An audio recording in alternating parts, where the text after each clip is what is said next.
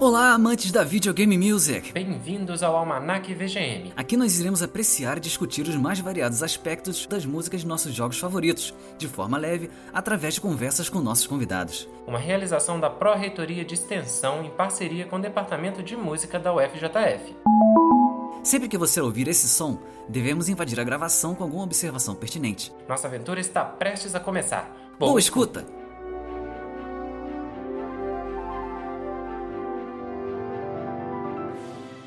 Olá pessoal! Como já devem ter percebido, o episódio 9 está saindo numa data diferente das combinadas. Este episódio foi gravado no dia 8 de dezembro, só que infelizmente tivemos alguns problemas durante a edição, o que nos obrigou a atrasar o lançamento desse episódio. Em nome do Almanac VGM, eu e o Bernard gostaríamos de pedir desculpas às nossas convidadas e a todos os nossos ouvintes. Agradecemos a compreensão.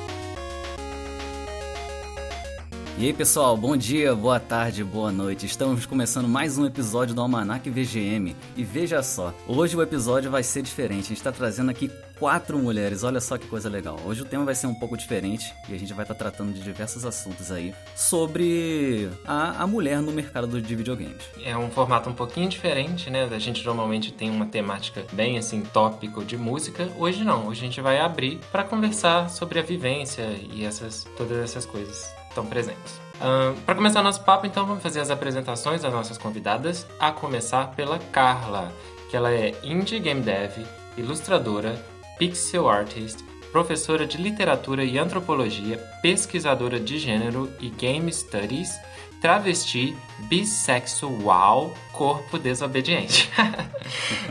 que descrição maravilhosa! Ah, então, gente, muito obrigada pelo convite, né? Primeiro de tudo, queria agradecer estar aqui poder falar dessas coisas legais com essas mulheres maravilhosas. E é isso, acho que tu me apresentou bem o suficiente, não tem muito que adicionar. Seja muito bem-vinda, tá? A gente tem também aqui a Dani Serranu, que ela é compositora e audio designer. Tem vários trabalhos por aí. E aí, Dani, como você tá? Oi, gente. Primeiro eu queria agradecer pelo convite de estar aqui. Eu tô muito feliz por estar participando desse papo com tanta gente incrível. É, e para vocês que não me conhecem, eu sou a Dani, eu trabalho há mais ou menos uns três anos no mercado e trabalho tanto com a parte de composição para jogos quanto áudio design e implementação de áudio dentro do jogo também. Maravilha. Também da parte de composição e áudio design, a gente tem a Juliane Andreso. Seja muito bem-vinda. Obrigada pelo convite. Como a Dani falou, é muito uma alegria muito grande estar aqui com vocês. É, o trabalho de vocês é muito massa, eu acompanho há algum tempo já. Vida longa, o Almanac VGM. Né? Amém. muito obrigado. muito obrigado. E a gente tem também aqui, por último, mas não menos importante, a Tainá Félix, que tem assim um currículo, meu Deus do céu, gigantesco. É pós-graduada em gestão e cultura, área de teatro, diretora de ONG sobre games e também é produtora e roteirista de jogos. E aí, Tainá? Oi, galera, tudo bem? Boa noite, bom dia, boa tarde para quem estiver ouvindo em todos os horários. É, os podcasts deixaram a gente onipresente, onipotentes, então, olá a todas, todos e todos. É muito bom e é um prazer poder falar sobre o nosso trabalho e trocar saberes com pessoas tão incríveis e maravilhosas quanto essas que estão aqui hoje. Então, muito obrigada, bora bater papo. Bora bater papo. Vamos lá.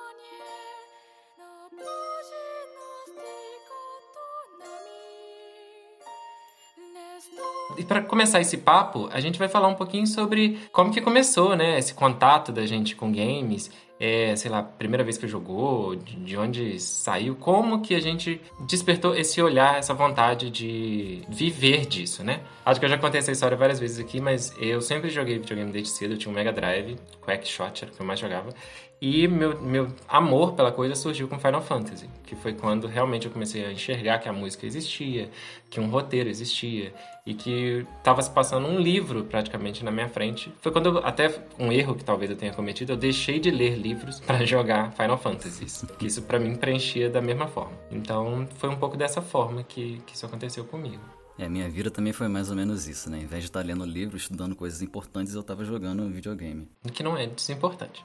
é, também foi importante bastante, né? É, eu acho interessante a gente falar um pouco sobre qual foi o primeiro console que vocês jogaram então. Eu acho que seria maneiro discutir um pouquinho sobre isso. Porque no meu caso foi o PlayStation 1, né? Eu comecei jogando PlayStation 1, mas foi por pouco tempo. E logo depois vim pro e pro PS2, né? Isso assim, desde muito criança mesmo, lá pros 4 anos de idade que eu comecei a, a, jogar videogame ali. Eu não lembro exatamente quais eram os jogos que eu jogava, tinha um pouco de Tekken ali, também tinha Road Rash, eu acho. Mas, assim, foram jogos que me, realmente me, me iniciaram nesse, nesse mundo aí. E vamos lá, quero saber qual foi, como que vocês começaram nessa parada aí também. Que criança violenta você, né? Não, eu adorava, cara. Poxa, o King, aquela com aquela máscara lá de, de tigre, maravilhoso. Então eu vou começar com a minha história, que ela é um pouco incomum, talvez, a de vocês que tiveram esse contato pela infância. É, eu tenho dois momentos em que acho que eu posso narrar um pouquinho esse meu contato com os videogames. O primeiro é de fato na infância, onde eu vivia numa vila da periferia aqui de São Paulo, e a gente não tinha muito acesso a esse tipo de tecnologia, né? Era um trem bem caro, então uhum. tinha uma pessoa na vila que tinha e todo mundo ia para casa daquela pessoa. Isso no início da década de 90, meados da década de 90. Sim. Eu olhava então, a minha relação com videogame no momento da infância era de voyeur, assim, era observar amigos, primos e, e geralmente meninos jogando na frente daquela TV de tubo, não é mesmo? De 14 polegadas, que era o que se tinha geralmente em algumas das casas separados para jogar os seus videogames, né? Porque acreditava-se que a televisão zoava. Então, uhum. alguns pais compravam uma TV para criatura e colocavam aquela pequena TV de 14 polegadas no quarto para só jogar videogame. Então, quem tinha esse luxo naquela época era um primo meu, e eu via isso e achava aquilo um barato, mas não participava. Quando participava, ela era aquela velha e clássica história, e isso de fato aconteceu comigo, que era controle não conectado. E eu super acreditava que estava ali jogando. Nossa, eu fiz muito isso com meu irmão. Eu, eu também fiz. De toda maneira, eu era uma criança, né? Então, em tenra idade, e da mesma maneira eu emergia naquele momento. Só que isso foram pouquíssimos momentos na minha vida. Eu era uma criança muito rueira. Eu era uma criança da bola, da, da, das brincadeiras de, de, rua e etc., do taco, que a gente jogava muito na vila. É, então eu não ligava muito pro videogame. E aí a minha carreira, ela se, se, se direcionou para o teatro e para as artes e tudo mais, então eu era muito a pessoa dos livros e da biblioteca e da sala de ensaio. Então cresci e não tive contato com videogame. Quando eu cheguei aos 22 anos, é que, ao conhecer Jaderson, ele me mostrou um universo. Jaderson, meu companheiro, sócio e etc., né, desenvolvedor uhum. da Game Art aqui, onde nós trabalhamos, me apresentou o videogame. E disse: Olha, então, existe esse universo aqui incrível e maravilhoso, e potente e cheio de possibilidades. Quer conhecer? E aí ele muito sabiamente fez um tipo de apresentação de universo de videogame para mim que foi muito diverso né? Então ele, por ser um jogador assíduo e um amante de videogame, pesquisador de videogame, me apresentou de tudo. Então, uhum. ele me apresentou coisas incríveis do DS, ele me apresentou coisas incríveis do PlayStation 3 na época, que foi mais ou menos a época que eu conheci. Ele me apresentou coisas incríveis é, dos antigos, dos retrôs. Uhum. Então aí o, o, meu contato, esse meu segundo contato, ele é determinante porque ele dá um giro na minha carreira e na minha vida profissional, que é sair do teatro e ir pro videogame. Sim. Então esse deslumbramento e apresentação desse universo para mim foi tão impactante que eu migrei de carreira. Olha só. Essa é mais ou menos a minha história com o videogame. Maravilhoso. Então, que belíssima história.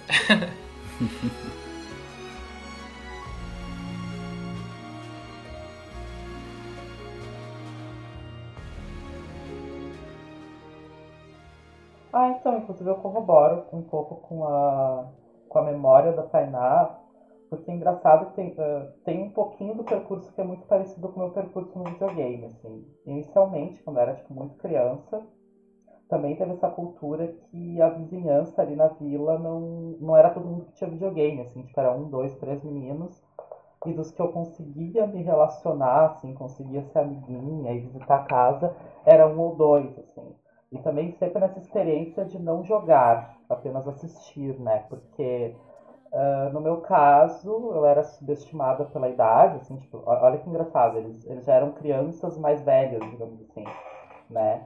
E eu era criançona bem, bem novinha, assim, tipo 4, 5 anos, enquanto eles já tinham lá seus, sei lá, 7, 9 anos. E também, de repente, já rolava uma transmisoginia por eu ser intersexo, né? Além de eu ser travesti, eu sou intersexo. Quando eu era pequena, eu já tinha algumas características de androginia. Então, uh, quando eu era criança, rolava muito, tipo assim, as pessoas me liam como homem, né?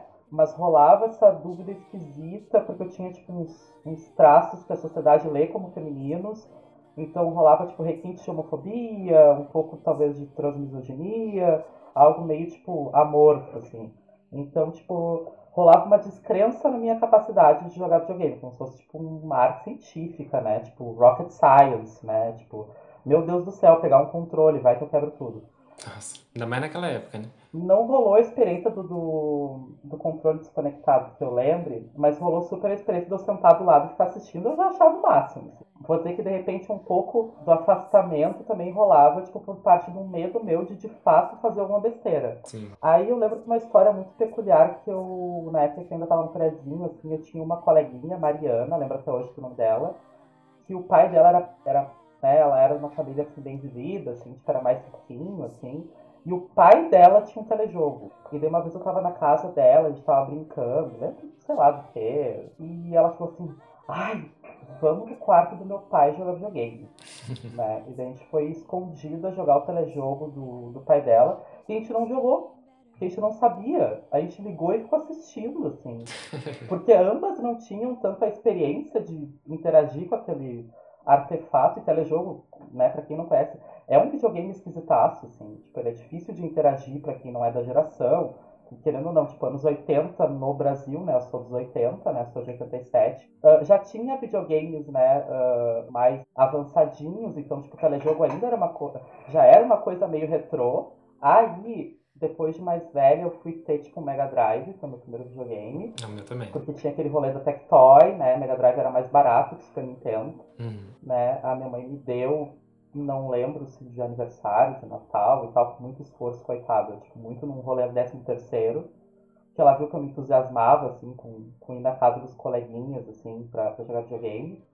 E era curioso que a mãe jogava comigo. Olha. Inclusive, sinto saudades, assim. Uh, a, a, gente tinha Castle of. Não, World of. Era um que o, que o Pete, né, o Bafo, era o fantasma da ópera. Tinha uma alegoria dele ser o fantasma da ópera. E a gente jogava de dois, era divertidíssimo, porque minha mãe ficava tipo, no mesmo nível de jogadora que eu, assim, tipo, a gente estava super experimentando. Eu jogava muito Sonic, eu adorava Sonic, não passava da segunda zona nem por Cristo, assim. e achava que estava arrasando, que estava perto de zerar o jogo. E Sonic não tem passcode, não. Como é que é o nome daquilo? Password. Password, obrigada. Então Sonic não tinha password, né? O Castle of Illusion tinha, por exemplo, né? O joguinho do, do, do, do Aladdin tinha, que eram os três joguinhos que eu tinha. E eu tinha também uma fita bem camelosão, porque claro que todas as minhas fitas eram camelô, que era nove jogos em um, e um deles era Shinobi. Nossa. E Shinobi, eu não passava da primeira fase porque eu nem entendia como é que jogava. Aquilo era muito difícil. Eu fico imaginando se criança, se eu tivesse jogado, sei lá, Battletoads ou Contra, se eu ia, tipo, enlouquecer, porque, tipo, era muito avessa a jogo difícil, sabe? Uhum. Porque eu não tive a experiência na primeira infância com o videogame, eu fui ter, tipo, lá perto da adolescência e tal. Eu acho que era isso.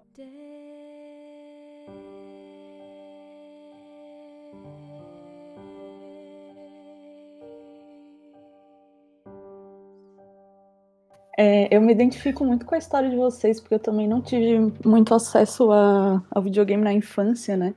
Eu nunca tive um console para chamar de meu. e eu jogava na casa do meu irmão. Ia lá, sei lá, de quanto em quanto tempo, assim, visitar o pai. E daí, quando chegou o Super Nintendo lá, era a sensação do momento, né? Então, a gente jogava e tal, aquela coisa, competitividade saudável de família. Uhum. tipo, eles jogavam mais que as crianças, era muito legal. e aí, de vez em quando, eu conseguia emprestado, né, esse Super Nintendo. Então, só que minha mãe também não deixava eu jogar tanto assim. Aí eu fui vendo que era muito massa, né, mas eu não, nunca, naquela época, não, não sonhava, né, em trabalhar na indústria. E daí, depois eu entrei pra música. Meu rolê era música, né? Eu, eu estudei para ser cantora lírica. Olha, olha só. tipo, desvirtuei total. e daí, já na faculdade, no, sempre tem, assim, uma crise profissional e tal, né? Bom, vocês que, que são da música sabem. E, uhum. Sim. E aí eu conheci. Na época eu tava namorando um, um, cara que começou com uma empresa de, de jogos, que veio a ser a Cat Nigiri, que eu trabalhei uns sete anos, eu acho. Muito tempo depois, só que eu comecei a jogar com outro olhar, né? Já, já tinha também uns, uns 20 e poucos. O jogo que me trouxe, assim, essa mudança de perspectiva foi Metroid, Super Metroid. Uhum. Que eu ficava só assistindo também o Caio jogar, que era esse esse cara que me apresentou esse mundo. E eu ficava assistindo, assim, fazendo outra coisa no meu rolê. Só que a música me chamava muito a atenção. Sim. Cara, daí eu vi, assim. Era, era uma coisa muito cativante. Eu pensei, tá, tem, tem muita profundidade aí. Tem muita muita complexidade nesse não é só não é só uma trilha sonora daí eu comecei a me interessar mais e ir atrás mesmo e aí, hoje em dia, estou como, como todos aqui. Vivendo O, o Metroid realmente ele tem uma, uma sonoridade que é metroidiana, né? É um divisor de águas, eu acho, para uhum. um outro olhar. Né?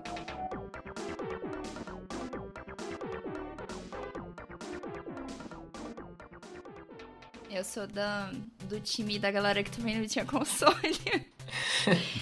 é que eu lembro que quando eu era pequena, é, a minha mãe ela é mãe solteira, né? Então eu ficava muito tempo com a minha avó, muito tempo com o meu tio e tudo mais. E o meu tio, ele era, sabe, ele não trabalhava, não fazia nada, né? Porque ele era o, o filho mais novo. E ele ficava jogando videogame em casa. Só que aí a minha mãe falou assim: ah, já que você não vai trabalhar, então você vai cuidar da menina ali. e pra ele, ele me fazia, né, tipo, me, me distrair com as coisas. E uma das coisas que ele usava para me distrair, que ele tinha um computador, que a minha mãe tinha comprado pra ele, para ele trabalhar, que ele nunca trabalhou. Mas ele me colocava lá pra, pra ficar jogando um jogo de emulador, né? E era o jeito dele de me fazer calar a boca, ó. Ali, ó, vai lá jogar um GTA ali, ó. Ali, ó, bota ali pra você. então, eu passei muito tempo da minha vida, tipo, jogando tantos jogos emuladores que até hoje em dia, às vezes, eu descubro um jogo e falo, ah, eu joguei esse jogo. eu joguei esse jogo quando eu era pequena e tudo mais, porque né, tipo, pessoa vai colocando na sua frente, você vai jogando, depois você nem lembra mais qual que você jogou, qual que você não jogou, é até, tipo, jogos super famosos, assim, tipo, Doom. Eu lembrei que eu tinha jogado Doom a minha infância inteira, tipo, ano passado, assim, porque aí eu parei pra olhar pro Doom antigo e falar, ah, eu já joguei esse jogo também. Isso falou comigo também.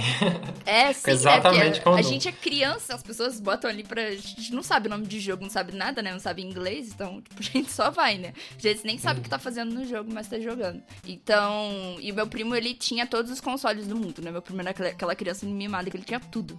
E aí, então eu ia pra casa dele e minha mãe falava, vai lá, vai lá pra casa dele, vai lá jogar lá com o seu primo, que não sei o quê. E aí eu lembro que o primeiro, a primeira vez que eu fiquei com muita vontade de ter um console foi quando ele comprou é, um Game Boy. E eu falei assim, caraca, isso é muito legal. E aí tinha Pokémon, tinha os negócios assim. Falei assim, mãe, eu quero um Game Boy. Aí ela falou assim, pra que isso que é um Game Boy? Você tem o seu computador? não, mas, mas eu quero jogar o jogo no Game Boy. Mas não dá pra jogar o jogo no Pokémon? Lá, lá no, no computador, não é a mesma coisa? E eu, quando era criança, não sabia a diferença, né? Eu, Sim. Ah, acho que é. Então, joga no computador. Não precisa de nada. Então eu demorei anos, assim, acho que só... O meu primeiro console eu ganhei quando eu tinha 13 anos. Que foi o PlayStation 2, eu só ganhei o PlayStation 2 porque eu queria muito jogar Naruto. porque eu era muito viciada. eu enchi muito o saco da minha mãe. Mesmo com o PlayStation 2, eu fui realmente assim, ter um videogame onde eu tive os jogos que eu gostaria de ter. Eu acho que só quando eu comprei o Xbox 360, minha vida no PlayStation 2 foi só Naruto, assim. Aí quando eu ganhei o Xbox, eu comecei a entender e comecei a buscar os jogos que eu, que eu queria, né? E foi, tipo, mágico, assim. Acho que quando eu comprei Fable foi tipo, uau, como assim? que jogo legal, que tudo muito legal, que não sei o que. Então, é, eu acho que, tipo, foi uma daquelas coisas que eu joguei muito quando eu era pequena, mas eu gostava muito, não tinha, né, essa questão de escolher o que eu tava jogando nem nada, mas eu gostava muito desses jogos, tanto que eu, eu aprecio eles até hoje. Tenho uma raiva com o Mario até hoje, porque o Mario nunca tava no emulador, que tava no emulador era o Sonic, então pra mim o Mario não conta, o Mario é cópia de Sonic. Ah, olha só. Mas foi muito bom ter, tipo, essa experiência depois de reencontrar os jogos, né? Quando eu comecei a ficar mais velha. Essa afirmativa do Sonic aí nos anos 90 poderia começar uma briga. É, sim. É.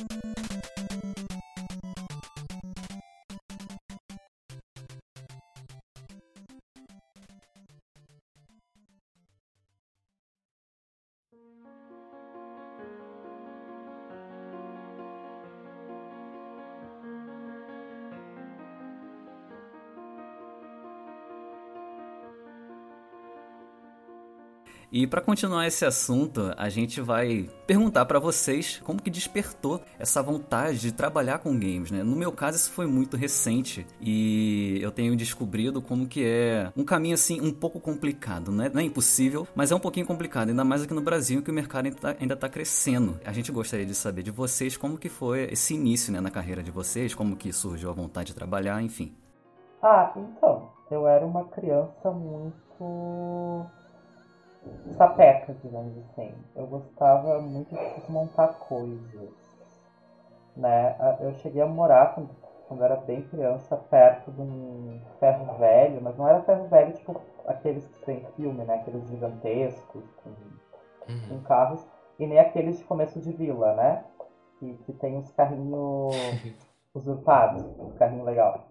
Né? Era ferro velho mais simples, assim, tipo de quem conserta eletrônicos, daí tipo que não dá pra consertar, vira carcaça e vai pra lá. Né? E ocasionalmente algumas carcaças e, e eletrônicos estragados acabavam extraviando, ficando no meio da rua, e eu gostava de recolher e mexer. Né? Eu gostava muito de desmontar e desmontar as coisas, ver como é que funcionava. Inclusive, uma vez eu, eu fiz isso com micro-ondas, não façam isso, porque é perigoso. né? Que tanto micro-ondas quanto TV de tubo pode né, dar um choque elétrico mesmo uh, saindo da tomada, etc. Eu fui descobrir isso do pior jeito possível. Mas, enfim. Meu Deus. Aí eu fui jogar Legend of Mana do Play 1. Não lembro se foi tipo num Play 1 de algum colega, enfim, qualquer coisa do tipo.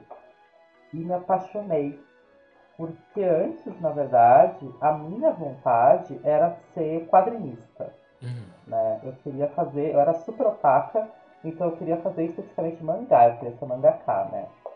E era muito engraçado porque era uma vontade muito inspirada nos, nos quadrinhos do Fabiabu, né? Uh, como Rangers, que é um bagulho super BR, com um monte de brasilidade, apesar de né, se alimentar de cultura pop, uh, do exterior, da gringa, é um bagulho com uma pegada super BR, mesmo assim, que eu, eu, eu via, imaginava aquilo como um mangá, né? E é um bagulho super rolê de dia, assim, sabe, Abu? E, e eu queria ser quadrinista que nem ele, assim, quando era criança. Só que minha mãe me desestimulou muito, né? Quando eu fazia meus desenhos em casa, assim. Ela falava que isso era coisa de vagabundo, que não ia dar dinheiro, que não valia a pena trabalhar com isso, que eu tinha que ter profissão de gente. Coisas muito legais de falar com uma criança, né? Pois é, que horror. E acabei pensando em ser escritora, primeiramente, assim. Porque eu pensei assim, bom, né, já que desenho é coisa de vagabundo, de repente texto não é, né? Então, de repente eu faço livro, né? Porque minha mãe era professora, acabei sendo também, né? Uh, então tipo, achava que ia ter alguma coisa relacionada com a profissão dela e ela não ia implicar, né? Só que daí eu joguei o Legend of Mana. Aí estragou minha cabeça. É, Mana e Chrono Cross, assim, isso é diferente. Eu não lembro qual que despertou primeiro essa perspectiva de uau, é uma história convoluta, com várias camadas, etc e tal, e isso cabe num videogame. Uhum. E eu não tinha perspectiva de que o videogame, de repente, podia ter uma narrativa mais trabalhada, né? Uh, até porque, tipo assim, eu não tinha domínio em inglês nem nada, e eu achei incrível que o Legenda Humana e o Chrono Cross especificamente, mesmo sem domínio em inglês, eu entendia muito vagamente a história, e hoje a gente tem nome chique para isso, né? Environmental Storytelling. Tipo, eles são bons nisso, Sim. né? Então eu me envolvi nessa história, pronto, né? Estragou minha cabeça, quero fazer joguinho. Aí, bem mais velha, eu já tava, assim, acho que no ensino médio, alguma coisa assim, a minha escola tinha computador, né? Os computadores da escola, tipo assim, eram muito livres, assim, para tu chegar lá e, e mexer, assim. Uhum. Eu achei nos fóruns, né, porque naquela época não era Red, né, essas paradas mais organizadas. Era um Vision Free, né, que eram várias microcomunidades, meio que esquema subreddit que tem hoje. Sim. E daí, dentro desse fórum, eu achei uma versão japonesa craqueada do RPG Maker 95. Nossa. E baixei no computador da escola. Ninguém nem viu, né? Aí fui brincando, só que eu encarava o RPG Maker muito do mesmo jeito que eu encarava o micro-ondas sendo desmontado. Eu muito mais testava coisas e via, ah, se eu, se eu fizer isso, se eu fizer aquilo, do que tentava propriamente fazer um jogo. Eu tentava muito tipo, uhum. ver os limites das capacidades, os funcionamentos, das mecânicas. Acho que de repente isso que me empurrou um pouquinho pro game design, né? Apesar de eu não ser, né, não Sim. trabalhar apenas com game design, eu faço também a programação e, e a arte dos jogos. E acabou que lá quando eu cheguei na, na vida adulta, rolou realmente uma, uma oportunidade de eu trabalhar na indústria, que foi tipo, bem ruim para mim até, que até super me desestimulou. Pensei, não, vou continuar sendo professora, né? Vou continuar lecionando, essa é minha profissão, joguinho é só robismo. E foi super decepcionante, assim, a experiência com a indústria, né? Uhum. Mas daí eu conheci o Peteca, que é um coletivo, né? de organização, de, de, de, de praxis, de, de um videogame de esquerda, etc e tal, né? E daí eu conheci isso através do Pedro Paiva, que a gente conheceu no menos Playstation. Foi super por acaso, assim, um amigo meu me apresentou o trabalho do Pedro Paiva numa página do Facebook e falou assim, olha cara, que legal! E eu fiquei, uau, existe indie no Brasil. Porque, gente, eu não imaginava que existia jogo independente no Brasil. Eu achava que indie era uma coisa super linda. Né? Eu já conhecia jogos indie, mas muito aquela superfície né, do indie, né? Tipo, ah, aquela Braid, né? Sei lá, Limbo, né? A superfície da superfície da superfície do indie, né? E já achava o máximo, já era entusiasta do indie, mas não sabia que existia no Brasil, assim. Aí o Pedro super me colocou em contato com o Independente, sabe? Mostrou, tem, tem esse mundo, assim. Sabe aquela cena do Rei Leão? Sim. Né? Foi tipo muito essa vibe, assim, o Pedro, olha, tudo isso que toca as redes, tudo isso é. Olha. Né? E daí eu conheci colegas maravilhosos, né? Hoje eu conheço tipo, inúmeros trabalhos, né? Dos quais assim, tipo, olha, baba, né? Os olhinhos brilham. Graças a Deus a gente tem muito indie no BR, índios maravilhosos, muito melhores que os da gringa. Uhum. Eu vou puxar mais saco pro nosso. Aí o Pedro toda hora me puxava a orelha. Bah, cara, e aí, né? Eu sei que tu faz videogame e tal, vamos tentar, vamos fazer um apoio. Ele tanto puxou minha orelha que um dia eu tirei um, um projeto que estava da gaveta e daí tipo, me veio assim, a ideia de um jogo que a interface fosse antagônica ao, ao personagem e ao jogador, e de uma forma sutil, etc. E ah, botei na gaveta, assim, escrevi a ideia e abandonei. Aí depois de uma conversa que a gente teve dentro do Peteca, a gente tava fumando na varanda, aí meu namorado, e tipo, bah, seria do caralho, né? Tipo, um jogo de terror que brincasse com essa ideia da do, do flow, né, da gamificação e como isso pode ser assustador, né, tipo, os achievements te viciam no jogo, putz, isso é super assustador, isso daria um p... terror. A gente ficou se olhando, se olhando, é, se paga de tempo, né. E eu lembro até hoje que eu botei fé, eu, eu joguei a cara mesmo quando a gente recebeu o nosso primeiro apoio no Apoia. Entrou o primeiro apoio, nunca vou esquecer, foi o Renan, eu chorei a madrugada inteira. E daí o bem feito surgiu, né? O bem feito. Isso é uma sensação que pode ser falsa, mas eu, eu acho que todo mundo abraça a gente, né? Quando eu falo que eu faço música de jogos, é tanta gente que aparece pra, pra falar, ah, olha, você podia fazer isso, dar dica, dar, trazer pra junto. Eu acho que, não sei se o cenário internacional é, é muito assim, mas aqui eu me sinto totalmente acolhido em todos os meios, e eu acho isso muito legal. É, e outro ponto legal que eu ia citar é que eu te conheci por conta do Bem Feito. Ele surgiu para mim no Twitter de alguma forma, e aí eu acabei te seguindo. Olhei aquela arte lá do jogo e falei, nossa, adorei. E aí fui seguir. Foi assim, é, muito se deve a essa sugestão que o Twitter me deu. A sua presença aqui hoje se deve um pouco a isso, né? Eu tive essa sugestão e adorei o trabalho. Muitos parabéns. É uma obra-prima, gente. É, a minha humilde opinião, assim, eu joguei o Bem Feito e fiquei muito feliz, assim, a gente estava num momento de pré, na verdade, seleção para uma curadoria. Teve um momento que eu parei, assim, na frente do, do computador e falei, caramba, olha que coisa magnífica essa proposta. E é um jogo enxuto, e é um jogo belo, e é um jogo reflexivo, e é um jogo anárquico, e é um jogo BR, e é lindo, sabe? A proposta do jogo é magnífica. Assim, a gente pode fazer obras-primas num tempo possível, com os recursos possíveis, passar mensagens legais e, e construir experiências estéticas significativas. O bem feito é isso para mim. Assim, ele é uma puta experiência estética incrível. E qualquer é, pessoa que jogar, acho que vai ter essa sensação, assim, principalmente é, é, game devs, assim, acho que todo game dev BR precisa jogar bem feito, saca?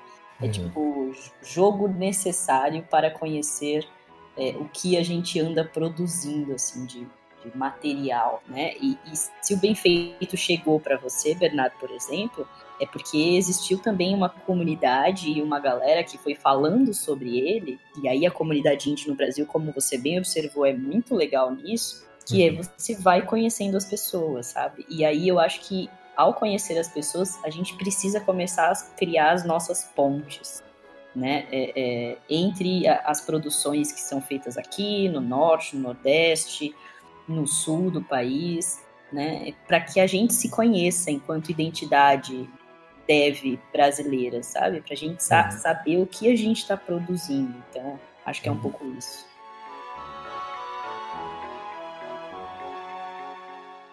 Meu primeiro contato, assim, com a indústria de jogos, eu nunca tinha pensado, parar pra pensar que eu, essas coisas realmente existiam, né? Acho que até a gente saber que jogos é uma opção de trabalho não é nada óbvio que a gente pode trabalhar em jogos, né? Que os jogos, assim, eles não brotam um dia e pronto, tá pronto. Assim, existem pessoas que trabalham por trás disso. Uhum. É, meu primeiro contato com game áudio, não me julguem, mas foi por causa do League of Legends. Oh. É, e já faz, faz uns 4 ou 5 anos, mais ou menos, eu conheci meu namorado por causa do League of Legends, acreditem.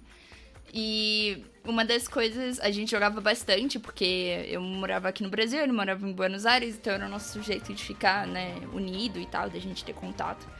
Hum. E uma das coisas que a gente sempre fazia, que ficava conversando sobre os personagens novos e tal, e no League of Legends os personagens novos eles têm como se fosse uma promo, né, do personagem e tudo mais, às vezes sai música, sai arte, etc.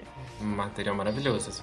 É, não, é bem feitíssimo, assim. Na minha opinião, é muito melhor do que o jogo, inclusive a parte de áudio e arte do, do LoL.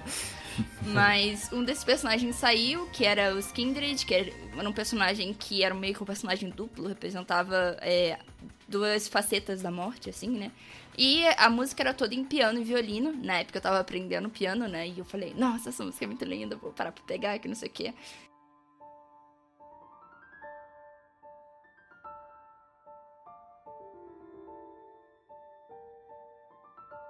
Pra minha frustração, óbvio que a música era muito mais difícil do que eu imaginei que ela ia ser, não consegui pegar na época. Mas eu tirei a partitura e comecei a olhar a partitura. E quando eu comecei a olhar, eu pensei: ah, essa parte aqui é muito interessante, porque parece que representa esse lado aqui do personagem. E esse aqui também parece. E a música inteira é como se fosse uma caçada mesmo, né? A caçada dos personagens, é, que no caso é a morte, e a pessoa que tenta fugir da morte ou não, né? E eu achei isso muito interessante. Eu falei assim, calma aí, se isso tá aqui, talvez isso exista em outros lugares também. E cada vez mais eu fui me interessando, foi achando incrível, que não sei o quê. E eu nunca tinha composto nada na minha vida. Na real, minha, dos minhas, da, das minhas primeiras conexões com música tinham mal começado, que era eu aprendendo piano. E aí eu falei assim com a minha mãe, ah, mãe, é, eu sou uma pessoa conhecida na minha família por desistir de faculdades. Já comecei umas seis ou sete, nenhuma delas terminei. E aí eu falei assim, mãe, eu acho que eu vou fazer faculdade de música.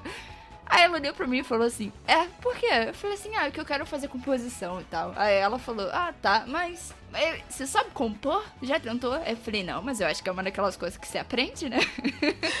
e aí ela falou, tá, tá ótimo.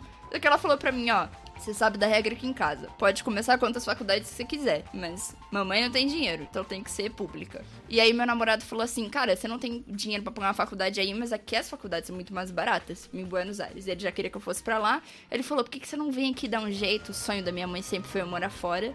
E eu falei, nossa, é verdade, agora eu posso morar fora, que não sei que eu não sabia falar um A de espanhol. mas eu falei assim, nossa, vai ser incrível pra falar música, né? E precisa saber espanhol, a gente se comunica pelo poder da música e tudo mais. E aí eu fui pra lá, basicamente tudo deu errado. Mas numa dessas. Num daqueles aqueles momentos você pega assim o fundo do poço. Eu falei assim pro meu namorado. Putz, sei lá o que, que eu vou fazer. Acho que eu vou entrar num curso, né? Não numa faculdade, vou entrar num curso, porque todas as inscrições tinham acabado. Aí ele falou: já que você não tem nada pra fazer e tem dinheiro sobrando, porque era o dinheiro da faculdade que eu nunca gastei, por que, que você não faz um curso de videogame também? Eu falei, ai, Thomas, que saco. Eu quero fazer film scoring. Eu nem entendo qual era a lógica na minha cabeça, porque eu aprendi a gostar de música para jogos. Nos jogos eu decidi que eu queria ser o Hans Zimmer da vida. Fui fazer o curso, aí eu fiz esses dois cursos separados. O curso de videogame era horrível, mas foi no curso de videogame que eu olhei e falei assim: nossa, isso é muito legal esse negócio de música de videogame, na verdade. E, poxa, isso é muito interessante, funciona assim, que não sei o que. Eu fui vendo cada vez mais sentido. E aí foi quando eu comecei essa, essa paixão pros jogos, né? Meu objetivo principal era, tipo, trabalhar na Riot, até eu saber que a Riot era uma empresa horrível. Hoje em dia eu só quero ser indie mesmo. Legal. Muito bom.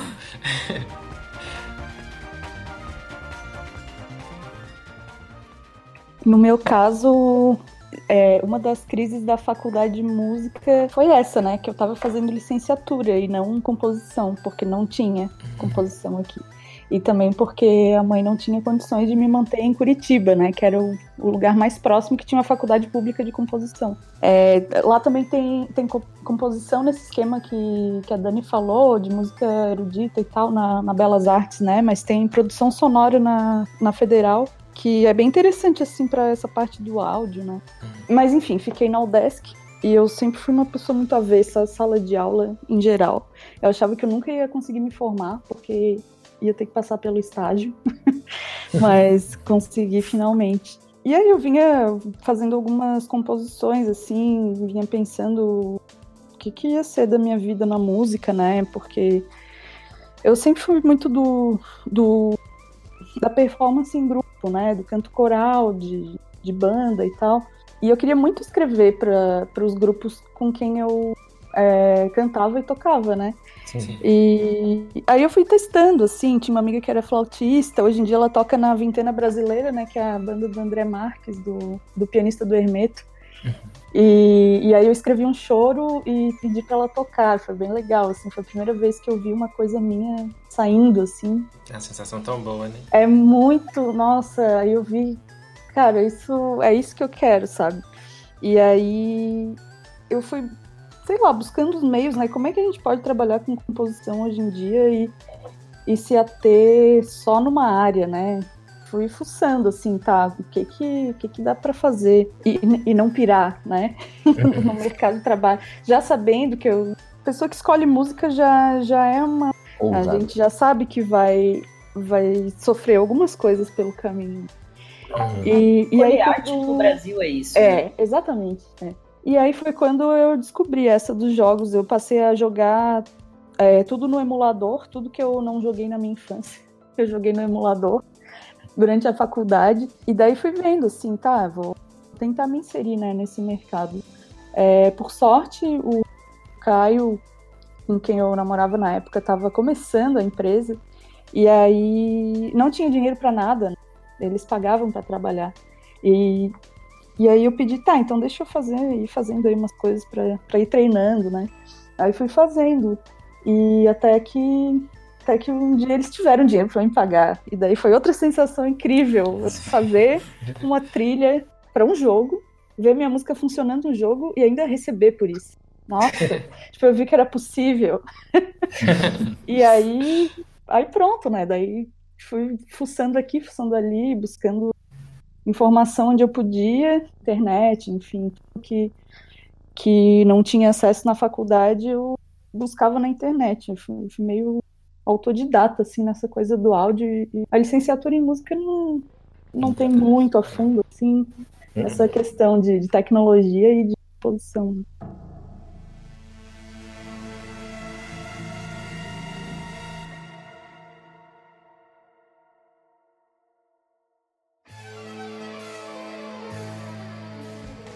Eu acho que eu introduzi um pouquinho também na outra questão, né? Uhum. É, o meu contato foi profissional, essa escolha de carreira foi através do meu conhecimento com o Jaderson. Inclusive, interessante, né? Todo mundo aqui teve uma, uma relação direta com companheiros e videogame. Né? Curioso isso essa transição né, que eu faço do teatro para o videogame, ela é uma transição que parte também desse lugar que acaba de ser dito, que é fazer arte no Brasil é complexo. Fazer essa escolha de seja música, teatro, enfim, o que for, qual linguagem artística que for, criação, né, nesse lugar da criação, é uma escolha muito difícil e muito complicada. Então, sabendo que o teatro naquele momento era um lugar muito complicado para mim, apesar de eu já dar aula, tinha grupos e tentava fazer com que eles funcionassem, assim, tivessem o seu espaço dentro da cena paulistana, que é uma das cenas mais concorridas para o teatro independente, né? Uhum. O teatro não mainstream, assim que a gente conhece, que era o que eu fazia na época. Essa transição foi uma transição de necessidade também uma transição de necessidade e de sobrevivência, do tipo, eu conheci Jaderson, ele tinha uma ONG, que era a ONG Jogos pela Educação, e ele precisava de braços. E eu acreditava profundamente naquela missão da ONG, que era construir conhecimento com videogame. Isso há 10 anos atrás, pessoas riam um pouco da nossa cara, né? E uhum. diziam, não, videogame é entretenimento, acabou, você tá de brincadeira comigo, não é espaço para uma ONG, não é espaço para construção de conhecimento, coisa nenhuma. Então, bater de frente com ele nesse lugar do não é sim, e a gente vai provar isso, seja através da pesquisa acadêmica dele, seja através da nossa atuação junto às comunidades, a gente foi provando para as pessoas, para a sociedade e para a gente mesmo, enquanto profissional, que aquilo era possível. Né? Então, esse foi o meu contato, o meu lugar de entrada na carreira, ele está muito nesse lugar da pedagogia, muito no lugar do videogame é uma mídia potente para muitas outras coisas, para muitos outros espaços. E uhum. esse da educação era, era a questão que brilhava aos meus olhos. Eu já era professora na época, então era importante para mim chegar por esse lugar. E hoje, enquanto roteirista e produtora dos games, é um espaço onde eu, lá atrás, na época do teatro, podia me expressar e hoje é exatamente o que eu faço. Eu posso escrever personagens, eu posso escrever histórias, eu posso produzir jogos que estejam em lugares onde eu posso me expressar enquanto artista. Então, esse é um pouquinho o resumo aí da trajetória carreira. É, tô emocionado com esse episódio.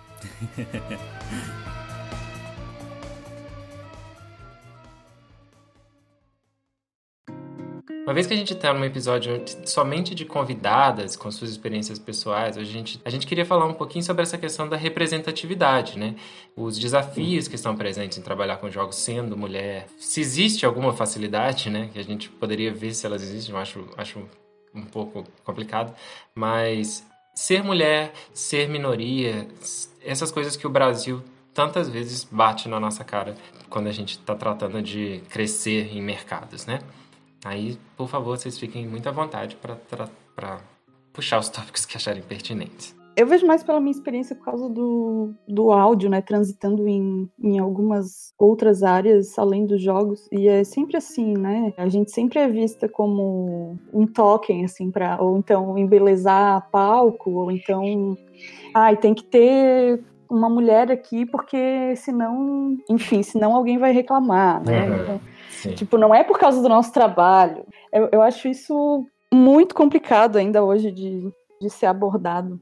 Recentemente, num grupo de compositores que eu participo, é, surgiu um, um, um, cara, um senhor já, postou um vídeo assim de uma mina tocando, fez um arranjo para Ai, não lembro que música que era, mas ela fez um arranjo só pra, pra violão, assim, ficou bem legal. Aí o, o, cara falou: se ela não fosse uma gracinha, esse arranjo seria tão bom. Nossa, e aí Deus. foi assim, ó, o grupo inteiro tentando explicar para ele que aquilo era um absurdo. Hum. E ele argumentando por A mais B, tentando, né, que não, porque sabe que machismo não existe, que não sei o quê. Enfim, no, no fim ele, ele foi expulso do grupo. E, mas eu acho que foi muito importante, assim, levantar esse véu, digamos, da, dessa discussão, porque, citando de novo o exemplo desse próprio grupo, sempre que alguém vai lançar uma questão, uma dúvida, ou sempre falam: E aí, senhores, tudo bem? Uhum. Então, olá, cavalheiros. Olá, meus caros. Isso falando só de, de, de profissionais de trilha sonora, né? É, a indústria é, ainda hoje, da maioria, é masculina, né? E nos jogos eu, eu vejo uma abertura maior. Me parece que já é um, um lugar mais dos marginalizados, né? Digamos assim. Pelo menos o, a comunidade indie que eu conheço, assim, né?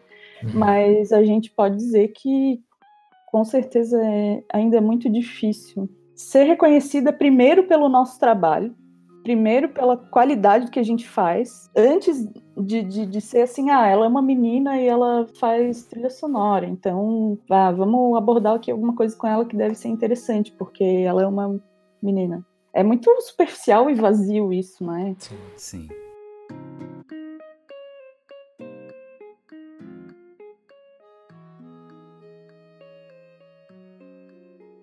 Eu acho que, ao mesmo tempo, a comunidade gamer é muito tóxica. Tipo, muito tóxica.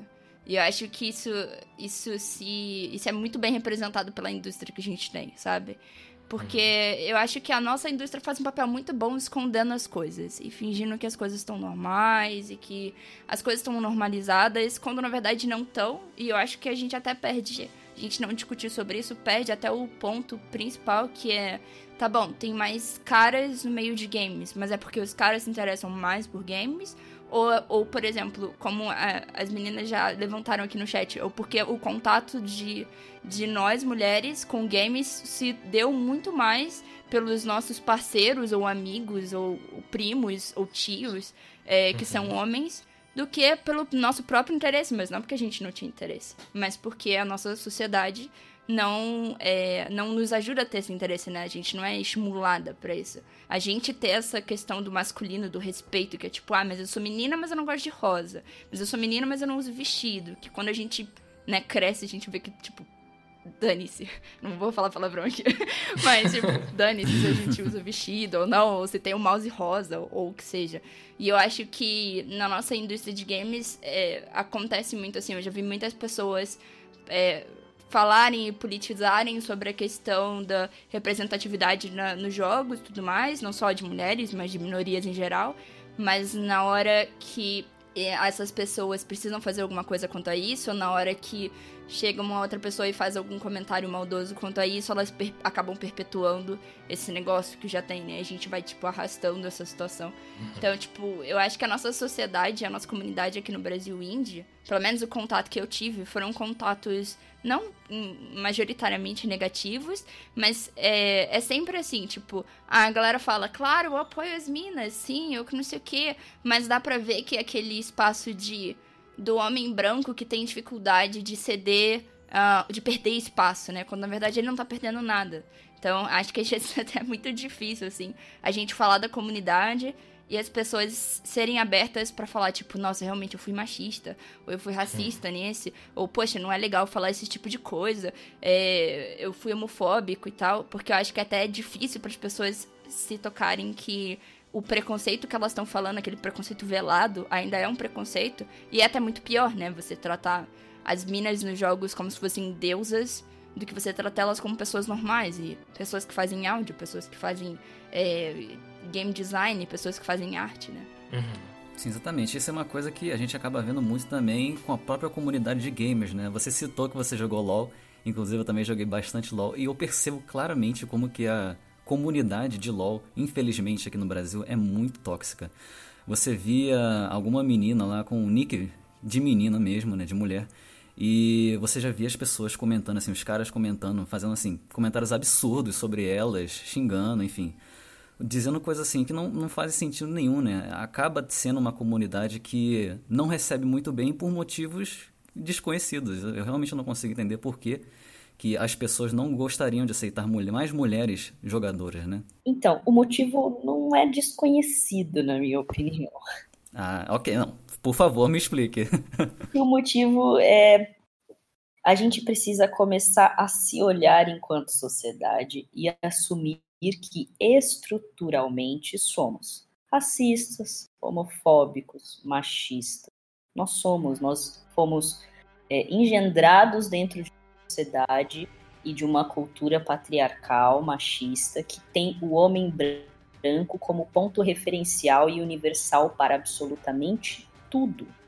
Então, seja em qualquer profissão, seja em qualquer imaginário cultural, o homem branco, ele é o sujeito. Ele não se vê enquanto categoria. Os outros o são objetos e outras categorias, mas ele não. Ele é o o ponto referencial para o pensamento e a estruturação de tudo, da economia, da cultura, é, das políticas todas, sejam elas institucionais ou não, ou as micropolíticas que se atuam, é, é, é, que atuam dentro dos nossos corpos ou entre os nossos corpos. Então, falar sobre isso é falar sobre o fato de nós estarmos dentro deste contexto social, cultural e histórico, e isso não está apartado de absolutamente nada do que a gente fala. Né? O uhum. fato de eu poder andar na rua de mão dada com meu parceiro é um privilégio heteronormativo que outros casais que não são heteronormativos não têm. A gente só para para pensar quando a gente se aproxima de outras pessoas e aí a gente começa a parar para pensar do tipo, nossa, então casais que não são heteronormativos têm essas dificuldades, puxa vida. E isso uhum. para tudo. Então assim, existem coisas muito fundantes que explicam o fato das mulheres não terem o espaço que deveriam ter no espaço público. O espaço da mulher é o espaço doméstico, privado. Então, no momento em que a mulher reivindica o espaço público, o espaço do trabalho, o espaço da política institucional, etc. e tal, ela está num lugar que não a pertence estruturalmente. Uhum. Então, isso vai é, é, modificar tudo, percebe? Sim. Tudo. Sim. Do, ah, nossa, então você é uma mulher preta na indústria de games, uau, que incrível. Né? Então, mas eu não quero ser a única mulher preta, eu não quero ser o totem. Quero que uhum. outras mulheres pretas também estejam nesse lugar. Eu não quero falar pelas pessoas, eu quero que as pessoas possam falar por elas mesmas.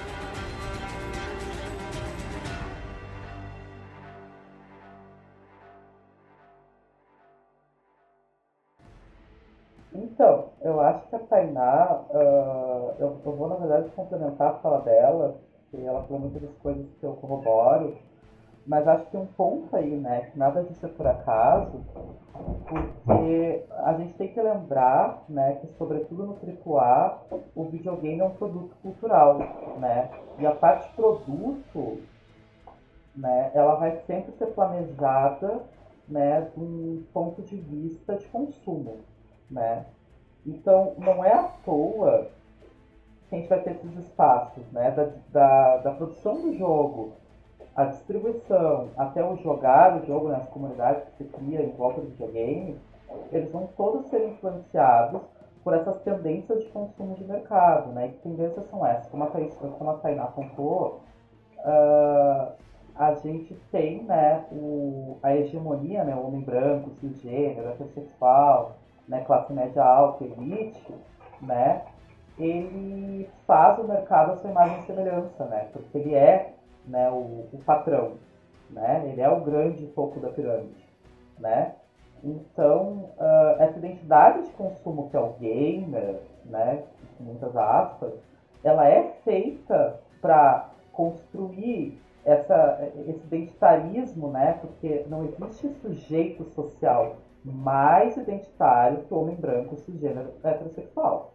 Então, esse videogame AAA, ele vai ser moldado à imagem e semelhança dessa, ideia que o consumo tem que corroborar e construir essa ideia que é masculante, que é embranquecedora, né, que é super uh, uh, heteronormativa, cisgênera, etc. Não precisa ir muito longe para ver que uma grande maioria dos protagonistas de jogos de videogame do AAA representam essa imagem e quando muito brincam com um ou outro elemento dessa imagem, mas muito de uma forma assim, olha, porque agora né, está nos trending topics do Twitter que se disputa gênero, sexualidade, raça. Então assim, ah, e se o nosso personagem hipermasculino, heterossexual cisgênero, for negro. Mas assim, tipo, a gente nem precisa trabalhar a negritude dele, né? Ele só é negro, uhum. né? Tudo bem que ele, que ele vai ser um personagem assim, que basicamente vai ser branco, mas a gente pintou ele de preto. Mas a gente pode dizer que ele é negro. Tipo, sei lá, ah, vamos fazer esse joguinho com, uma, com um protagonista masculino. Ai, mas tá fora de moda, né? Vamos botar então uma protagonista feminina, que é basicamente um homem num avatar feminino. Então, tem muita essa lógica nessas representatividades do AAA, que algumas são realmente preciosas, a gente não pode descartar todas, mas muitas cabem nessa lógica de continuar a colaborar com essa identidade super fechada, né, de hegemonia, né, servindo também a uma clientela, né, cooptável LGBT, não branca, não hétero, não cisgênera, né, uh, porque vende, uhum. né, não é com o ideal de diversificar esses discursos, né, de descentralizar essa ideia, é com o ideal de atingir uma clientela, né, é pink money, é black money, né? É, é esses esquemas que o capitalismo usa para alienar e sequestrar e recuperar as lutas, né? Sim. Então não é à toa que os espaços das comunidades vão ser tóxicos, vão ter um discurso X, Y ou Z, porque a indústria toda trabalha para esse discurso solidificar nesse meio, porque isso é interessante para os investidores, né, para as grandes empresas, que a gente não pode esquecer que atrás daquele videogame AAA tem burguês bilionário. Hum. Só que eles colocam essas personagens não brancas, não héteros, né, fora, abre aspas, do padrão, além de ser um número muito reduzido em relação ao povo em todos os personagens, para também vender para o público LGBT, feminino e não branco. E querendo ou não, a gente gasta, a gente consome, e um dia eles notaram isso. Só que é claro que o consumidor central dessa galera vai ser sempre hegemonia. Porque hegemonia não é só consumidor, é investidor. Então, assim, não existe isso do AAA oferecer uma diversidade, uma inclusão, uma representatividade. É tudo postiço, é tudo para cooptar mais clientela. Agora, o indie, por outro lado, ele vai vir da diversidade muitas vezes.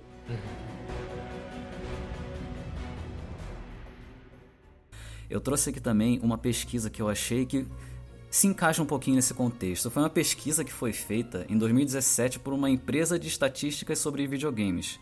O nome da empresa é Quantic, Quantic Foundry, acho que é, que é assim que se pronuncia, né? E ela concluiu com aproximadamente dados de 2.000, 270 mil jogadores que existem preferências de homens e mulheres por gênero de jogo, entendeu? Então seria assim, como assim? É, as mulheres preferem mais um tipo de jogo e homens prefeririam mais outros tipos de jogos, né? Então, eu me pergunto se isso é uma questão que está ligada unicamente a, essa dificuldade, não uma dificuldade de acesso, mas esse preconceito que existe é, da, por parte da comunidade masculina com as mulheres, ou se realmente existe uma preferência maior de, é, por um, um, outro gênero de jogo. É nessa pesquisa que diz que as mulheres preferem jogos é, mais mobile, casuais, Isso, né? é Match Tree, né? Que tipo Candy Crush. Isso, exatamente. Mas porque, por exemplo, todo mundo tem um celular. Então você tem um joguinho lá no seu celular, você tá na fila de banco, você baixou o jogo. É muito mais fácil uma mulher hoje em dia ter acesso ao Candy Crush do que ter acesso a, sei lá, CSGO, entendeu? Uhum, uhum. E, e, principalmente porque no Candy Crush ninguém vai estar tá lá, não vai aparecer nenhuma pessoa vai chegar pra ela e falar assim, cara, você não é jogadora de verdade de Candy Crush. Cara, você Sim. é mulher que não sei o que, sabe? Tipo, acho que vai muito também, eu acho que as pessoas têm dificuldade de entender isso, que quando você tá num ambiente que é tóxico com você, só porque você é você, isso te desestimula a continuar nele, né? Sim. Por mais que seja divertido, então por mais que tenha aquela adição do jogo, aquele vício, se tudo em volta de você, as pessoas físicas, as pessoas virtuais, o próprio jogo que você não se identifica com, tá falando vai embora, você não gosta disso de verdade, pô, por que, que você vai continuar ali, sabe? Porque que, pô, você tá no colégio, você aprende o quê? Que você, ah, não vou fazer educação física porque menina não faz educação física. Ah, não vou fazer isso porque menina não faz isso. Não vou fazer isso porque menina não faz isso. Então, por mais que a gente, é, por mais que tenham muitas mulheres, muitas meninas que quebram, né, esse padrão da sociedade, é muito mais difícil. Você se sente muito mais desestimulado a continuar aquilo. E eu acho até que uma coisa que a Carla falou que é muito interessante, que ela falou da, dessa questão dos personagens, principalmente do, dos personagens do LoL, que é tipo, você tem personagens negros, mas que não necessariamente foram feitas pro público negro, ou, ou que, que tem essa questão da, da raça e da cultura no personagem, porque provavelmente não foram escritas por pessoas que eram negras ou que tinham esse conhecimento, e nem que estavam dispostas ou interessadas a passar esse conhecimento. Então eu acho sim. que isso é uma coisa que se perde muito nos jogos, assim, que o pessoal fala: ah, não, mas já tem mulher sim, tem a Lara Croft, tem lá a Bayonetta, tem não sei o que, tem não sei o que. E a gente tem que pensar qual é o público real para qual essas personagens foram feitas. A Lara Croft não foi feita para um público feminino. Tanto que ela é uma personagem masculina num modelo feminino. As personagens que a gente tem como femininas, personagens fortes do cinema e tudo mais, protagonistas é, de, do Alien ou, ou de qualquer outra coisa, elas são personagens masculinos que são interpretadas por mulheres ou que são feitas por modelos femininos. Tanto que o, os traços e as características que o personagem tem são características que normalmente são é, ligadas ao masculino e a homens. Que, por exemplo, Lara Croft. Eu achei até muito interessante que nos últimos jogos eles abordaram um pouco mais isso. Ah, ela tem dificuldade de de ter conexão emocional com as coisas. Ela é B10, ela é durona, ela resolve as coisas na, no meio do, da luta. Ela não é muito da pessoa de conversa, ela tem a atitude, a ação, a proatividade para fazer as coisas. É, então é muito, é muito difícil você ver uma personagem que tem traços masculinos, mas que ela é uma modelo e veste um, topzinho e um shortinho, você chegar e falar: ah, mas isso é representatividade feminina. Eu acho que essa é até questão dos jogos é, AAA hoje em dia e da diversidade que eles buscam, que é uma diversidade tão pobre, vamos dizer assim, que são personagens. Só tá preenchendo uma cartilha, né? É, são personagens mal escritos porque não são escritos pelas pessoas que eles representam. Então não adianta você chegar e falar, poxa, eu vou escrever um jogo que a minha personagem principal é, tem alguma coisa com a cultura indígena e representa e, e não sei o quê. E eu, quando eu vou fazer o jogo, eu não chamo uma pessoa para participar do meu time, ou eu não chamo uma pessoa para consultar, eu não chamo ninguém que entenda disso mais do que eu, sendo que eu não tenho essa cultura, esse background dentro de mim, eu não tenho nada é, indígena presente tão forte na minha vida para eu poder falar disso. Então eu acho que quando a gente começa a falar de coisas que a gente não sabe, que tá fora da nossa alçada, e a gente chama aquilo de diversidade, a chance da gente estar tá fazendo um desserviço pro mundo, porque a gente tá fazendo um, é, só tá é, recriando os estereótipos que a gente já conhece, é muito grande, sabe? Eu queria aplaudir isso nesse momento. Muito obrigada por essa fala, Dani. É exatamente isso. Exatamente isso. Eu acho que a gente tem, uh, talvez a gente arrisca complexificar um pouco o debate, porque eu acho que tem que rolar um recorte uh, de raça e classe, quando a gente fala desse gênero que interage com o videogame, né?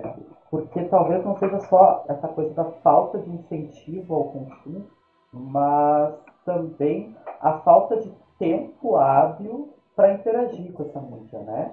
Porque, veja bem, né, a gente está falando de um gênero que depende do recorte de classe e raça, né, faz duplas e triplas jornadas de trabalho.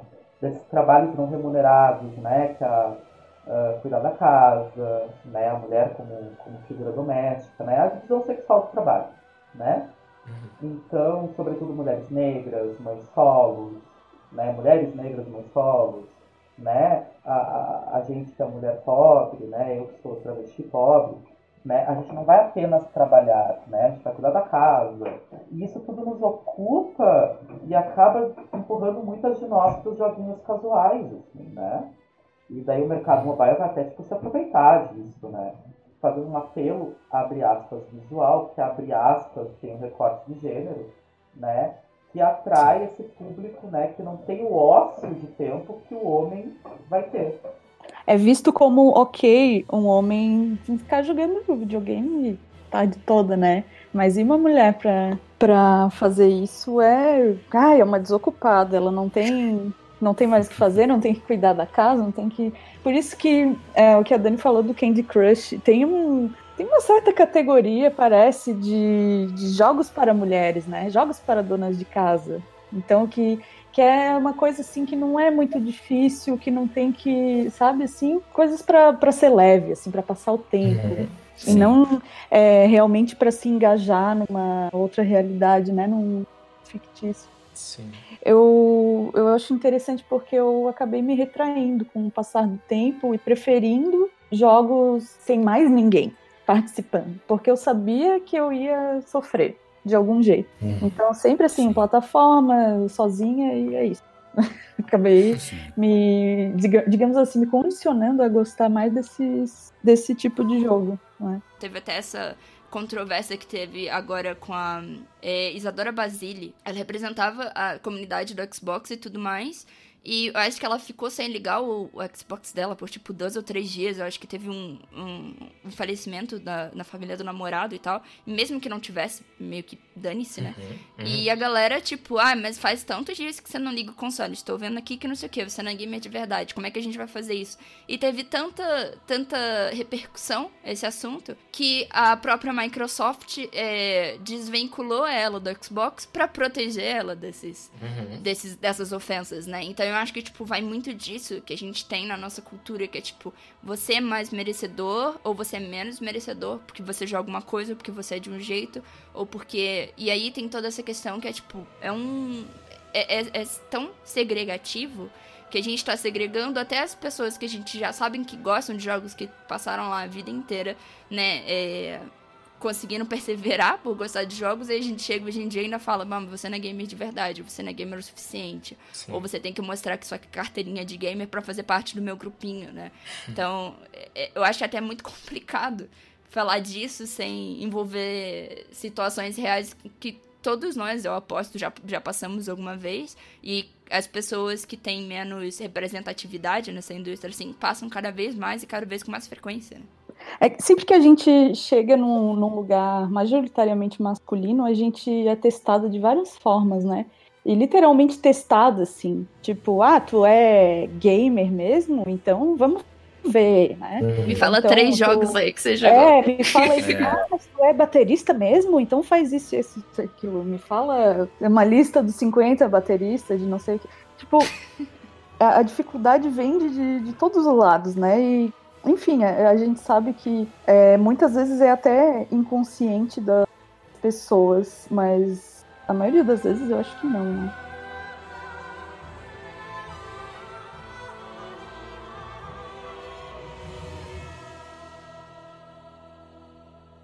E para terminar o nosso assunto de hoje, a gente vai trazer o tópico das Game Jams, que para quem não sabe, é, é uma organização que, em, que produtores de jogos, músicos, desenvolvedores se juntam para poder fazer jogos em um curto período de tempo.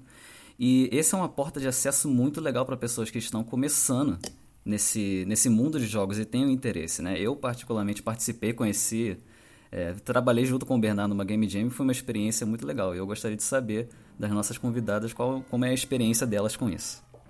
Então, gente, eu vou rapidamente aqui, talvez levantar uma polêmica, mas eu acho importante a gente também vê um lado que talvez seja negativo das Game Jams, tá?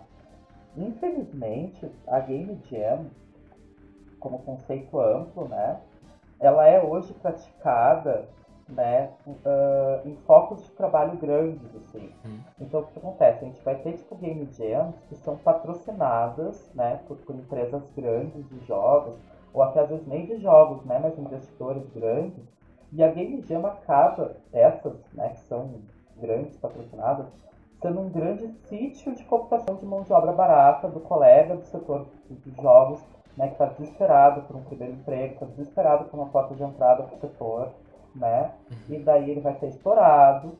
E essa Game Jam em questão acaba sendo, na verdade, um treinamento, né, um treinamento para essa esse modus operandi de trabalho que é da exploração, que é do crunch time. Sim. Né? Só que a gente não pode falar de todas as game jams. A gente tem, por exemplo, assim, exemplos de game jams muito legais, que não, não tem esse trabalho com, com crunch time, né, com essa dinâmica de, de, de sítio de computação. Tem a Antifa Game Jam, que acontece globalmente. Tem as Slow Jams, que é tipo uma proposta de modelo diferente de Game Jam que seja estendido, né, que inclusive foi muito legal e tudo mais é a Ludum Dare, enfim, tem outras game jams em outros modelos que não são esses modelos de computação de mão de obra barata. Hum. Uh, mas infelizmente a gente tem uma cultura muito forte em cima disso que acaba que a Game Jam acaba sendo uma grande dinâmica de grupo para te treinar para a exploração do setor, né? Porque o setor de jogos é completamente desamparado de direitos trabalhistas. Que massa você dizer isso. Começamos pela crítica, maravilhoso. eu vou começar pela parte boa e depois eu vou voltar à crítica, pode ser? Uhum. É, acho que a Game Jam ela é um simulacro incrível do processo de construção. Eu acho que a Game Jam ela pode ser esse espaço, como disse a Carla, muito potente de construção de afetos, né? no fim das contas, o game ele é um objeto de afeto. A gente afeta as pessoas com que a gente constrói, né? E por isso também a nossa responsabilidade nessa construção. Mas é de fato muito importante a gente pensar em como a gente está construindo esse pequeno simulacro de processo criativo. É, a Sampa Diversa é uma sede da Global Game Jam incrível que rola aqui em São Paulo, né? Organizada pelo pessoal da firma Game Dev, né? Dib, etc. Uma galera incrível aqui em São Paulo que constrói um espaço super acolhedor e super diverso, de fato, para as pessoas poderem construir os seus jogos durante a Global Game Jam. Né? Então é um exemplo lindo de é, construção de pontes, de espaço de aprendizado, seja de aprendizados técnicos de fato, né? engines, é, programas, softwares, etc., até ao processo mesmo de criação, a pessoa experimentar como é que é um processo de criação, começo ao fim, de uma ideia. Né? Então você tem uma ideia, você tem um grupo, trabalhar em grupo, que é um negócio lindo de aprender e difícil para burro, porque trabalho em grupo é um trem muito estranho na escola, né? A gente sabe como é. Alguns fazem, outros não, alguns levam o nome, outros ganham a fama, enfim. Mas o fato é que numa, global, numa, numa Game Jam, a gente tem a possibilidade de construção desse simulacro de tipo, como a gente pode construir um processo de criação de game saudável, do começo ao fim? Como é que a gente pode gerenciar o nosso tempo melhor? Como é que a gente pode trabalhar melhor em equipe? Como é que a gente pode melhorar a nossa comunicação enquanto equipe? Como é que a gente pode melhorar as nossas técnicas de desenvolvimento, seja elas específicas ou não, de roteiro, de trilha, de programação, de game design, etc. É, então, ela é uma possibilidade potente para as pessoas aprenderem a trabalhar junto. Esse devir de construção e criação é lindo. Entretanto, tô com Carla ao dizer que colocar algumas pessoas juntas durante 48 horas, 78 horas, para trabalharem ininterruptamente é, num projeto de jogo sem pensar no, na construção de maneira saudável, é também alimentar um tipo de cultura que no mercado de trabalho esse cara tem que estar disponível o tempo inteiro. Ele tem que estar online, ele tem que estar com a empresa, ele tem que estar com o time, ele tem, ele tem, ele tem, ele tem, e o que ele recebe? Uhum. que ela recebe. Então, acho que a gente precisa sim olhar para a Game Jam como um espaço potente, como um espaço para construir pontes, para fazer um portfólio legal, para ter experiências e, e, e, poder se formar enquanto um profissional para o mercado. Mas acho também que é importante a gente pensar de maneira saudável, porque nós somos trabalhadores e trabalhadoras como qualquer outro. Então, a gente precisa pensar que quando a gente está no mercado de trabalho, a gente está trabalhando. A gente precisa de condições possíveis dignas para trabalhar. Né? Então não dá para a gente fazer horas insanas de trabalho porque o que a gente faz é divertido, lúdico e bacana. Pensar na Jam é pensar que ela tem esse potencial incrível de construir processos de simulacro de como vai ser na vida real, como vai ser no mercado de trabalho, mas a gente precisa, enquanto mentores, mentoras, etc., das gente, pensar que precisa ser saudável né? E aí eu já entro na Preta Game Jam, que tá rolando agora, né? Começou agora dia 7, hoje 8, amanhã 9, para terminar. Houve uma falha no áudio justamente no momento da divulgação. O nome da jam que a Tainá se refere e está co-organizando é Preta Game Jam. Um projeto dentro da, de um evento da USP, do Games for Change e tudo mais, e está sendo organizado aqui pelo Jaderson e por um porção de pessoas incríveis e que traz características muito interessantes. Se eu disser para vocês que das pessoas que se inscreveram, duas delas só eram desenvolvedoras de game e tinham participado de Game Jams. Isso é interessante, não é? As pessoas vieram e majoritariamente 100% das pessoas são dentro da Game Jam hoje. Essas pessoas vieram pela narrativa, essas pessoas vieram pela formação da cultura iorubá, essas pessoas vieram porque se interessaram que, nossa, então videogames podem também contar essa história? Nossa, então videogames podem também ser espaço de reivindicação de fala e protagonismo da minha história? Legal. Então tem antropólogo, tem historiador, tem musicista, tem produtor, tem, tem, uma porção de gente. O perfil das pessoas é tão diverso, idades tão diferentes, tem os nossos alunos lá do PAC, da Pirituba, da periferia daqui de São Paulo. que tem um período pequeno de trabalho, eles só tem da, da uma da tarde às seis da tarde, eles não podem mais trabalhar além desse período, porque é o período que eles estão na instituição e que eles têm acesso aos computadores. E eu tenho a professora Eliane, que é uma monstra mestra da Universidade Federal daí de Juiz de Fora, coordenadora do Instituto de Arte, está dando consultoria. Eu tenho o Zezé, que é um monstro sobre a cultura iorubá da Bahia, dando consultoria e fazendo uma apresentação incrível de início. Então, assim, eu juntei pessoas tão diferentes, Jaderson juntou, juntamos juntos pessoas tão diferentes que não estão aqui necessariamente porque são game designers, porque já vêm da indústria de game, porque têm informação técnica, mas porque vieram para contar suas histórias. Então, assim, esse espaço está sendo tão interessante para a gente. Então, eu ainda não tenho tantas informações de pós-mortem para vocês sobre a Preta Game Jam. Mas eu já tenho indícios de que ela é muito diferente de qualquer Game Jam que eu já vi. Uhum. Né? Pela característica das pessoas, pelo interesse das pessoas.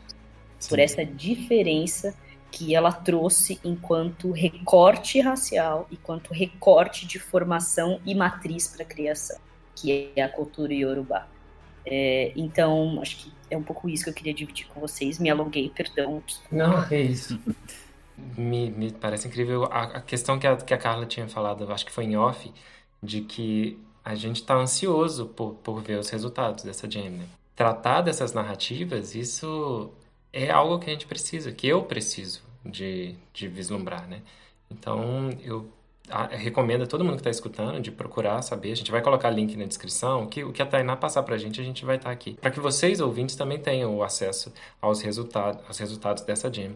E, mas que trabalho incrível, muito bom mesmo. Parabéns mesmo, assim, sério. Tipo, só de, de ver você falando sobre o trabalho já me dá, tipo, uma esperança, assim, que o mercado vai mudar e vai melhorar e que tem outras pessoas fazendo. Tipo, nossa, já, já vou ficar feliz pela semana inteira. Mas uma Game Jam também que acontece aqui no Brasil, que eu acho que é importante a gente falar, já que a gente tá falando sobre representatividade, é que tem a, a galera da Woman Game Jam, que acontece anualmente. E é uma Game Jam voltada pro público feminino, trans e não binário.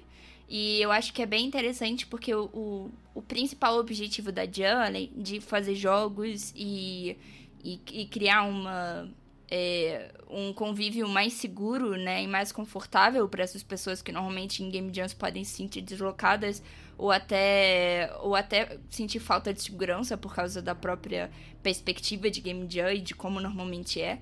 é também tem o objetivo de trazer mais mulheres e mais representatividade para o meio de games. Então, durante toda a Game Jam, tem várias mentoras e vários mentores também preparados para falar sobre, sobre o mercado, falar para os participantes como que elas podem fazer também para continuar no mercado pós-Game Jam. Muitas pessoas que eu conheci, muitos participantes, estavam tendo a primeira experiência com games, assim, algumas nem tinham pensado em, em, trabalhar com games, mas foram porque acharam interessante a perspectiva e tal, e, e a comunidade.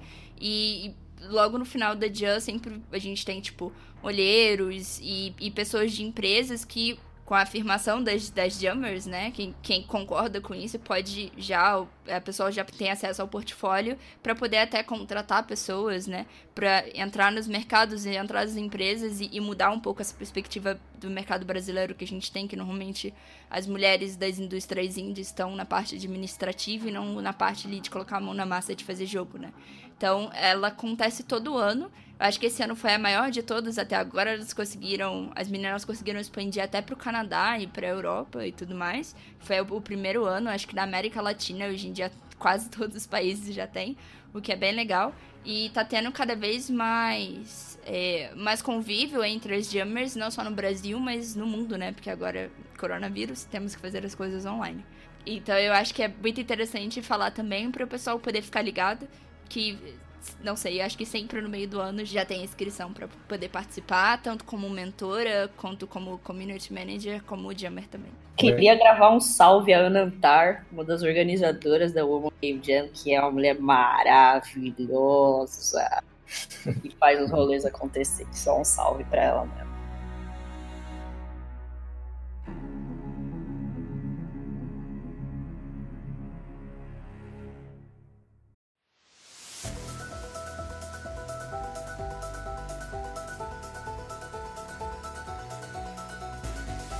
Então, com isso, a gente encerra mais um episódio. Esse episódio que realmente foi bem diferente de tudo que a gente tratou e que eu, particularmente, tô vislumbrado. Eu tô adorando esse, esse modelo. Achei muito legal uma conversa mais, mais solta e, e mais assim. Queria agradecer muito a presença de todas vocês. Também gostaria de agradecer a presença de todas vocês. Foi realmente maravilhoso essa conversa que nós tivemos aqui. Muito esclarecedora também. Achei maravilhoso. E é, foi realmente um prazer e gostaria de deixar o convite aberto também para em futuros episódios do Almanac vocês estarem comparecendo novamente. É, e aí agora a gente deixa um espaço aberto para que cada um de vocês façam as divulgações aí e o, o jabá pessoal, né? Sintam-se à vontade. Uh, eu queria primeiro tudo agradecer de novo estar aqui, né, de ter sido convidada, mas principalmente estar né, ao lado dessas mulheres maravilhosas, né, a Tainá, por exemplo, eu já conhecia o trabalho dela, já era fã, já acompanhava, etc. Acompanho até hoje. Né? Então estou muito honrada. Né? E fazer o jabazinho, né? Vocês me encontram principalmente no Twitter, né?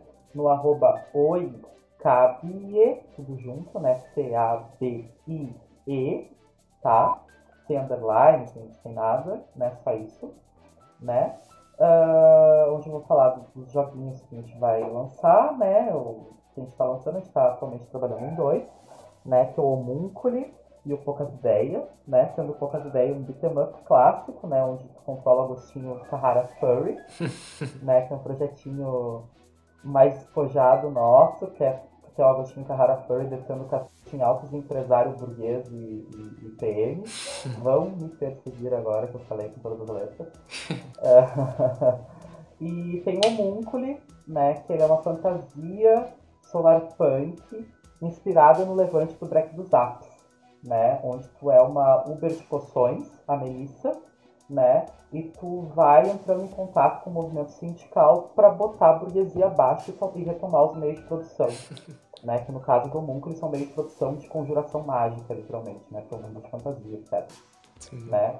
Então, tipo, é uma fantasia uh, que começa pessimista, né? No pior estado do capitalismo e vai para um, um otimismo que é o proletariado tomando os meios de produção.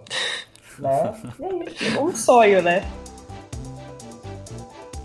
Bom, gente, eu queria começar agradecendo pelo convite, agradecer pela participação de todas aqui, foi muito incrível. Eu conhecia só o trabalho da Juliane, que eu já sou super fã desde que eu comecei em Game Audio, ela já sabe disso.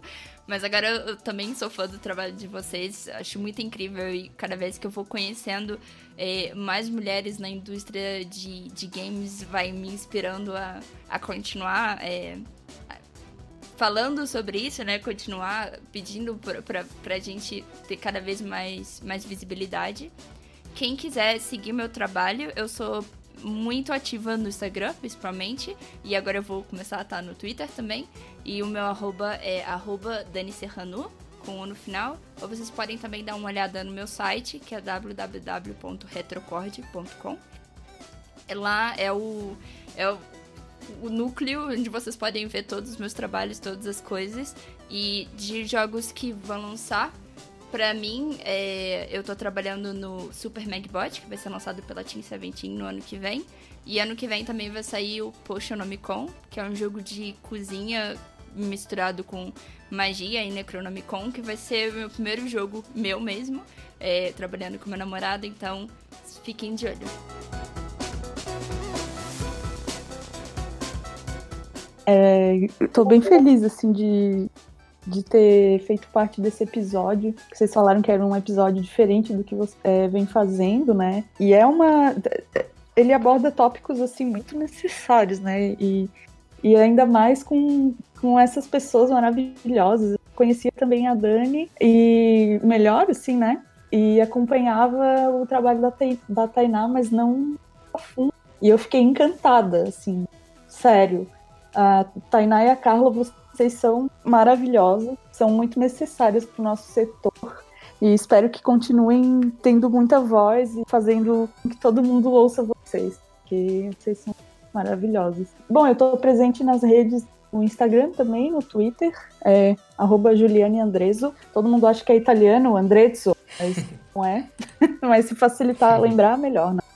É tipo com, com dois Z's, que nem pizza. E, e tem meu site também, Juliane Andreso, tem todas as coisas, tem SoundCloud, todo, coisas de áudio que eu fiz, para quem quiser acompanhar, de vez em quando ele está sendo atualizado. De vez em quando. Não, eu mesmo visitei ele hoje. Mais uma falha justamente no momento da divulgação. O site da Juliane Andreso é www.julianeandreso com dois es.com. Site é que nem Lattes, né? Vocês têm o currículo uhum. Lattes? É um troço que uhum. a gente nunca atualiza, né? E quando atualiza tem 365 milhões de coisas pra botar. É um diacho isso, gente. A gente tem muito que tomar conta disso. Enfim, vamos lá. Eu, de antemão, agradeço o convite do pessoal do Almanac. Fiquei bem feliz de ser convidada. Eu sou apaixonada pela Universidade Federal de Fora. Eu estive aí no ano de 2017, a convite da professora Eliane Betoc, do Instituto de Artes. E eu fiquei muito feliz de estar aí, poder bater papo com os estudantes. Acho que foi uma das primeiras vezes que eu fiquei muito feliz assim de poder trocar com o ambiente universitário, acadêmico, pós saída desse ambiente. Então eu me sinto muito acolhida aí nesse espaço. Eu fui muito bem recebida e me sinto muito acolhida nesse espaço. Então, muito obrigada pelo convite. É, como disse é, Juliane, vida longa e próspera ao podcast. E muito, muito obrigada por estarem pessoas tão incríveis assim num episódio. É muito bom ouvir assim. A gente parte de uma cultura muito audiovisual e principalmente falando de jogo, né? Mas a oralidade é um troço lindo, né? E que a gente acaba perdendo assim com a nossa vida cotidiana, né? Então a uhum. gente acessa esses espaços audiovisuais e a gente esquece dessa coisa linda que é Sim. a conversa, né? Sim. Então, obrigada por esse espaço de conversa e troca de saber aqui. Eu estou muito feliz de conhecer Dani, de conhecer Juliane, não conhecer o trabalho de vocês. Depois que os meninos falaram que vocês seriam as convidadas, eu fui lá stalkeá-las e falar: olha que legal, que trabalho da hora, né?